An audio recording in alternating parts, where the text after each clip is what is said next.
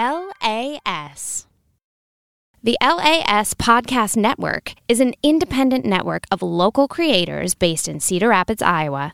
For more, visit laspodcastnetwork.com. Hello, everybody. My name is James, And I am Sarah. and, we, are, full of BS, which is why we're starting a new podcast called A Load of BS. We probably want to tell them what BS is, though, James. What do you mean?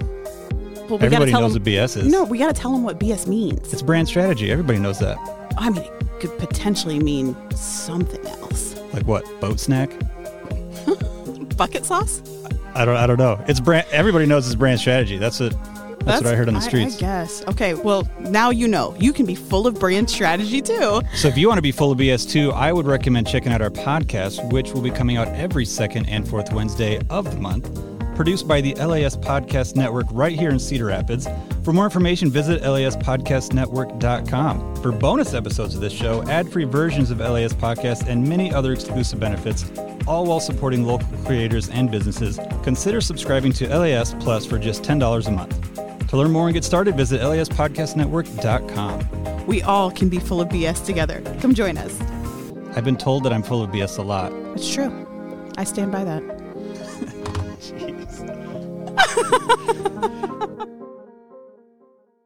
That's from Moana, remember? Oh, and he's like, holds the chicken up. He's like, boat snack.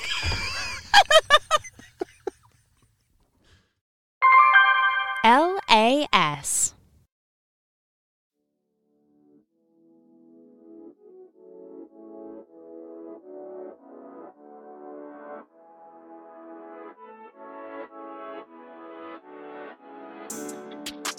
Hello, guys, and welcome to the Innovative Creative, where we help designers and clients better understand design using an alternative way of thought. I'm your host, Devin, and today we're going to be talking about efficient design.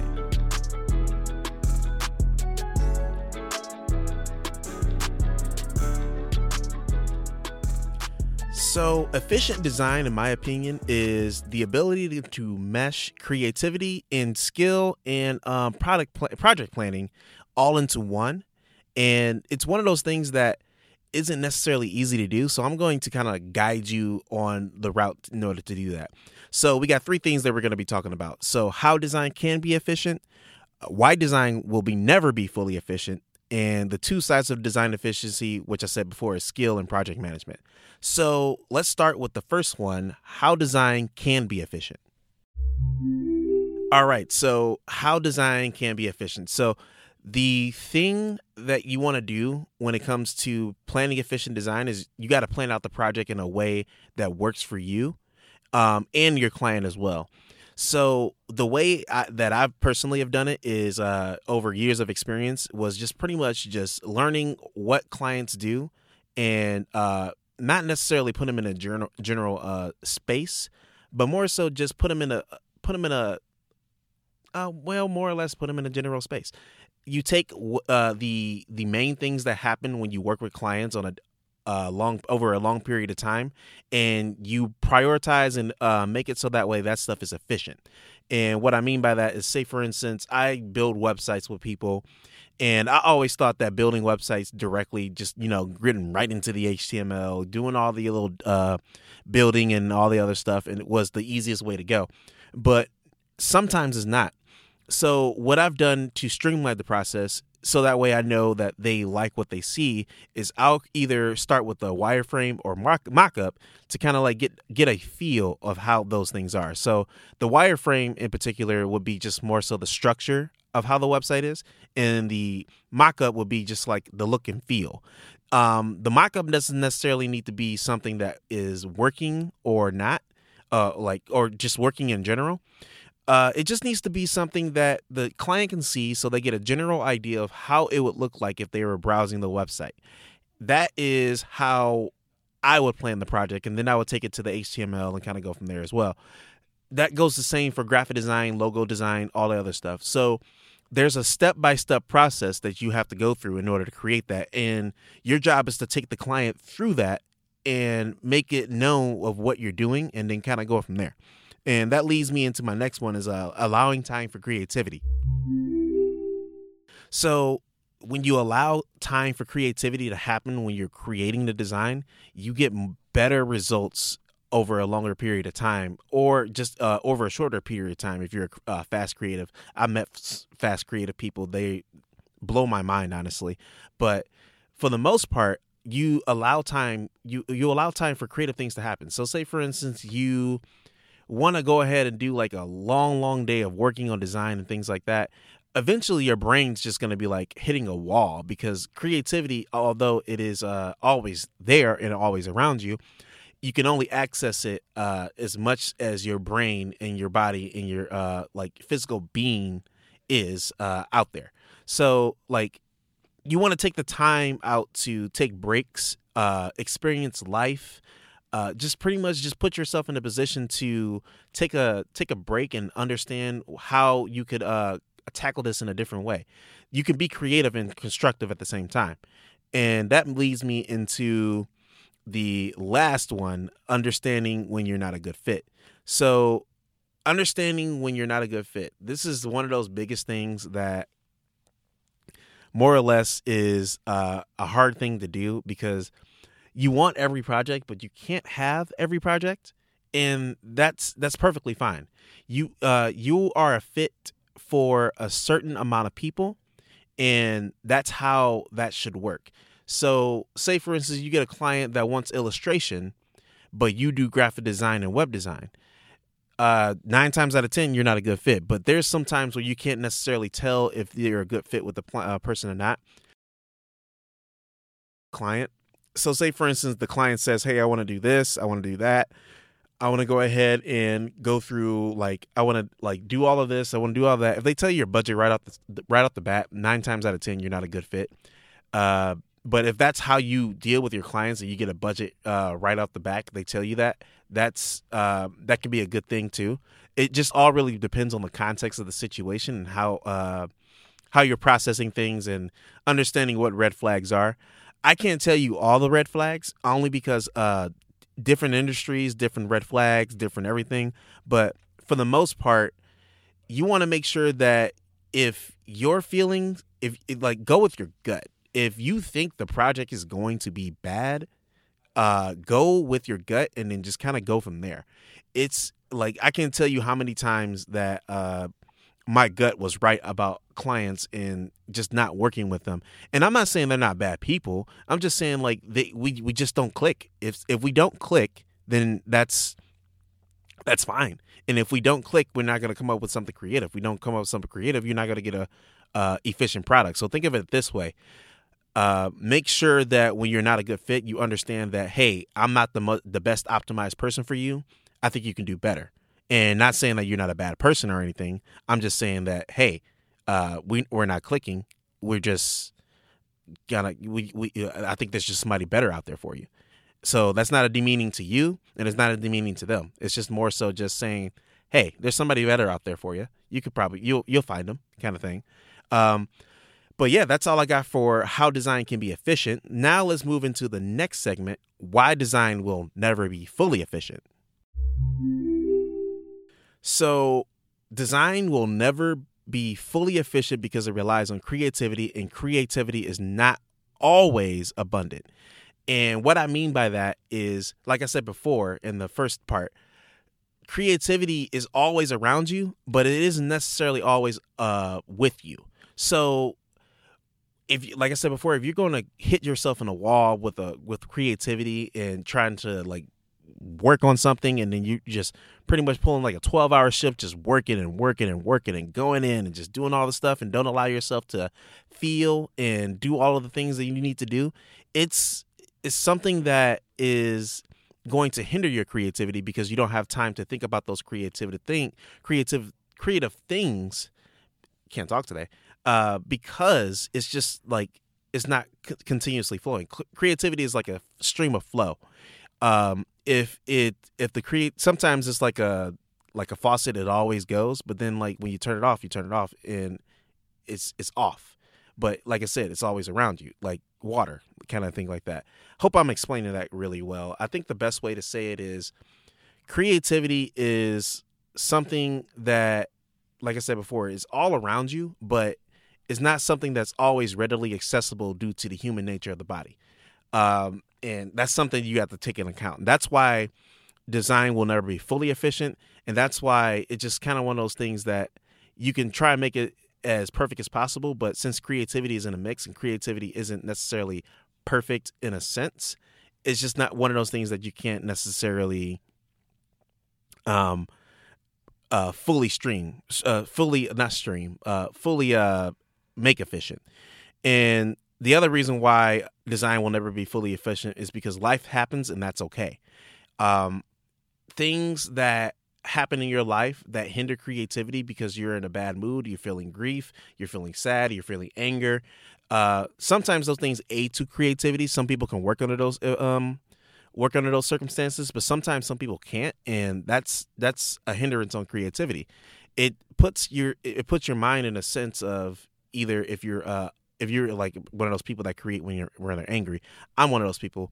Um, it makes you feel like you're creating something and then the energy created with that um the energy created with that particular uh piece is negative because you created it on anger and I know you don't want anybody else to feel that. But then again, uh art is subjective just like design is subjective and that could be com- mean completely different things to other people, but what I'm trying to get at is basically saying that hey, uh if you're in a bad mood, um just pretty much put yourself in a position to understand that hey, you need a break. Life happens. That's perfectly fine. And now, now that we're done with that segment, let's move into the next one, which is the two sides of design efficiency, which are skills and project management. So, design efficiency, in my opinion, breaks down to two types of uh, two types of styles and that's uh, or two types of segments, I should say. And uh, the first one is skill. I'll start with that. So skill, skill is pretty much just learning how your program works. Uh, pretty much understanding how like Adobe Photoshop or Adobe Illustrator or Affinity Designer, Affinity Photo, one of those programs, like when you design, you know how the program works, so you could be efficient at it, or you can uh, create workflows and flows on in your program that makes sense to you so that way you could be efficient at it and uh, make your own like workflow better. It's one of those things that i particularly do. I design assets for myself so that way i can consistently use them for other things. Um, things that i know that can be repeatable like buttons uh, what else uh, form elements uh, accordions stuff like that anything that i know that'll be like reusable i'll create it and then like adjust it to the uh, style that I need. And that's one. Uh, that's that's leading me into the next one: creating in-house tools. So, like I said, creating assets to put yourself in a position to create something quickly and efficiently is a great thing. And sometimes that is limited to creativity because sometimes you have to adjust it and put it to where it needs to be right then and there. Uh, but it really all really just depends on uh, how you create those things and how easy you can uh, change those things in order to match the design and kind of go from there. It's almost like templating, but it's not like templating because everything that you create, if you're doing it this way, is unique. You you you're just changing it to uh, fit the brand of somebody else's thing. That leads me into the next one: finding the most optimal way to do stuff. And finding the most optimal way to do something is uh, something you'll learn over the course of designing and uh, just kind of like putting yourself in a position to just you know get everything where it needs to be. Uh, I know I didn't mention this in the beginning of the episode, but this is one is more so for the designers. Um, clients, this will help you if you share it with the designer. So that's something that uh, I want you guys to do. If you're in the middle of this podcast episode and you want to uh, pretty much help designers in like in in general, uh, share this podcast episode with uh, a friend, family, uh, a designer, and ask them what they think. Ask them what they uh, think about what the uh, episode is so far, and then kind of go from there. Or uh, just share the whole podcast with them if you really want to. Uh, there's some good client tips too, so you can share it with your client friends. Um, but going back to the next thing, uh, finding the most optimal way to doing stuff. So basically, what like I said before, you you just basically have a uh, stream of doing things over a quarter, over a period of time, and you work with these people, and you feel the you know the quirks of design and development. So you learn what to do and what not to do in order to pretty much get yourself in the position where you need to be when you create something. And that comes all comes into the skill part and knowing the most optimal way of doing stuff. I can't tell you exactly what that optimal uh, way of doing things is for you because everyone is different, but take your previous experiences and just pretty much put them in a put them in a place that you can see it all as a whole and name the negative and the positive things about it. So, say for instance, your client, you have all your per- people on the client board. You have your client board, and you have all the people that you work with, and you put them all on a uh, board, and you'd be like, okay, this client, oh, sweet, he was easy to work with. Why was he easy to work with? Because he did this, this, this, this, and this. Okay, maybe I should include it in my uh, uh, notes to say that hey, if you want to be, uh, if you want this to be efficient, go and do this route, or don't say it necessarily like that, but just more so, just be like, hey, uh, in order to make this process as efficient as possible, I need yada yada yada from you because you learned from the other client, and you do name the negative things about it, and then say, hey, uh, what's a way that I can use? What's a way that I can pretty much put myself in a position to be like, hey, uh, we don't want this negative stuff, so how can I explain that to my client in a way that boosts my skill and productivity? So yeah, that's uh, that's uh pretty much it for that one. But uh, the last one is uh, knowing when someone is not going to work, uh, knowing when something is not going to work, and conveying that to the client. This one is a big one, in my opinion. Um, knowing how shapes work and knowing how negative space works and knowing how uh, design works in the real world is crucial to how this uh, plays into everything. So, knowing when something is not going to work for the client basically comes down to pretty much two things. And it's really just knowing how shapes pretty much come together and knowing when the shapes don't come together. Uh, really just uh, break, broken down is really just those two, in my opinion. Say, for instance, you have a triangle that you're trying to put a line through, uh, or I'm sorry, a square that you're trying to put a line through, uh, right down the middle at a 45 degree angle. And you want that to be down right through the whole thing because then now uh, looks like it's not a square anymore. But or you can or if you want that to be one of those things that is a part of the design you'll take a stroke and then you put it down the middle and then you ex- increase that. This is more so for the designer. So clients if you don't understand what i'm saying that's perfectly fine uh, but like I said, share with your designer friends and kind of go from there. But like if you put that uh, 45 degree, eh, put a line in between the 45 degree angle at a uh, in a square and you increase the stroke of it, um, more or less, it's going to open up that and have that negative space there. But it's also going to take off the corner, which makes it looks like it's not a square anymore. So you have a choice: leave the line out, or uh, just put the line in, depending on what you want to do want to do with it. It's one of those things where it's it's a paradox of choice. Um, if it works for the client, then go ahead and do it. If it doesn't work for the client, then don't do it. It's uh, but it really all depends on what the client's uh, feel and brand uh, is. But yeah, that's it for skill. Now let's get into project management.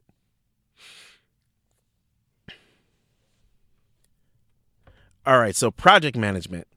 So uh, the two sided design for project management, well, well, the one sided design for project management, um, pretty much laying some ground rules for your project, uh, letting the client know um, in the most polite way possible of how things are going to go, so that way they have a idea of how things will go, and they'll feel more comfortable working with you because you have a structure of everything there uh, excuse me, that depends on your workflow and your efficiency and design of how you want to lay that out. But for the most part, uh, like I said before, use your past experiences to put yourself in a position to create that for yourself.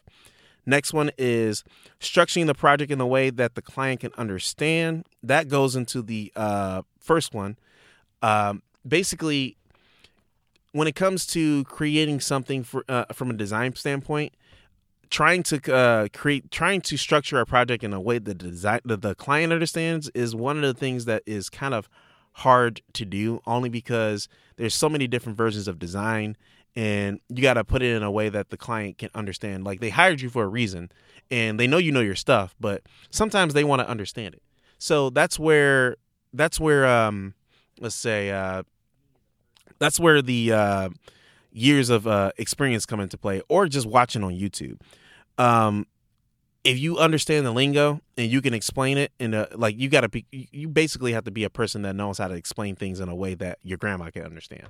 Um explain it like i'm five basically. So take that take that uh take that way of thinking and explain it to the client um that does not offend them by the way. I know i said explain it like i'm five but sometimes when you explain like you're five uh sometimes that offends the person and that's not necessarily what I mean for you to do. I mean that uh, explain it so that way a five year old can understand what I'm doing.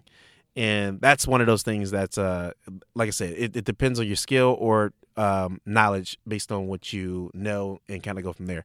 And if you already have a project um, laid out for your r- rules for your project laid out, most of this will be taken care of for you. That leads me into my next one allowing the client to see progress in any form possible so the way I structure my projects is uh, through a Trello board. I know some people like Trello, some people don't like Trello, so use what you're used to. But the way I have it set up is each uh, card has a label, and the label determines what type of task that is. So I have like web development, priority, uh, content, uh, what else? Uh, graphic design, web design, all those type of uh, uh, labels, and then I have them in certain lists. So I have a backlog list, a pinned list. A pinned list was so the client can know what what um, uh, the pin list is basically so that way I know where all my content is, and the client can add content there as well. And it also has some uh, client introduction stuff there is uh, in that first in that first list, so that way they know what they're doing. And then I'll have a backlog, which is going to be where all my tasks will sit if I'm not working on them. Then I'll have a selected, which is the task that I know I'm going to be working on. Then I'll be uh, in progress, which is self explanatory, in review, which is self explanatory, and then done. Um, that's pretty much how the workflow goes. So it goes from left to right and it makes it so that way it's easier for the client to know what's going on, how it's going. And e- e- even then, you could probably make it even better by adding due dates to the uh, stuff and start dates too, because Trello has that now. So be like start date of this and then end date of this. Is this the time that we're going to work on this? And I do that for the clients so that way they have a general idea. I also I always let them know that sometimes it takes longer than what it's supposed to. So uh, those dates might not be realistic, but that's the dates we're going for. So yeah, there's that. Now, um, the last one is keeping in contact with the client and effectively conveying what you're trying to do. So basically, just that. If you don't keep in contact with your client, then it's one of those things that just makes you like feel like you're doing something bad, but you're not doing something bad. Um, have you ever been in a situation where you're waiting for a reply from a job and then you think you did something bad and then your mind just goes and wanders? That's what the client is doing when they uh, don't hear from you for a while when you're working on something. So just checking in with them every once in a while, just like letting them know, hey, I'm still working on the project. I don't have anything yet, but I should have anything by uh, Wednesday or Thursday or something like that. Or just letting them know that I'm still working on everything. Um, people like to have due dates, but if you don't have a due date, then um, what I suggest you would do is basically let them know that uh, you're working on this project and it's taking a lot longer than possible, and let them know that you don't have a due date versus just tell them that you're working on it. Um, but yeah, that's pretty much it. Uh, thank you guys for listening. Like I said, in the middle of the podcast and at the end of the po- uh, end of the podcast now, uh, share with your friends and uh, share with uh, pretty much everywhere. If you would like to um, share this podcast, you can share it on. Um, uh, you can find the podcast at innovativecreative.fm and you can find it on the LAS Podcast Network, which, by the way, you guys should support LAS Plus. It allows you to get exclusive content uh, ad free episodes, and a bunch of other stuff. So if you want to support support creatives like me and a growing list of uh, podcasts, uh, well, I'm gonna say a growing list because we have a list, but it could be growing.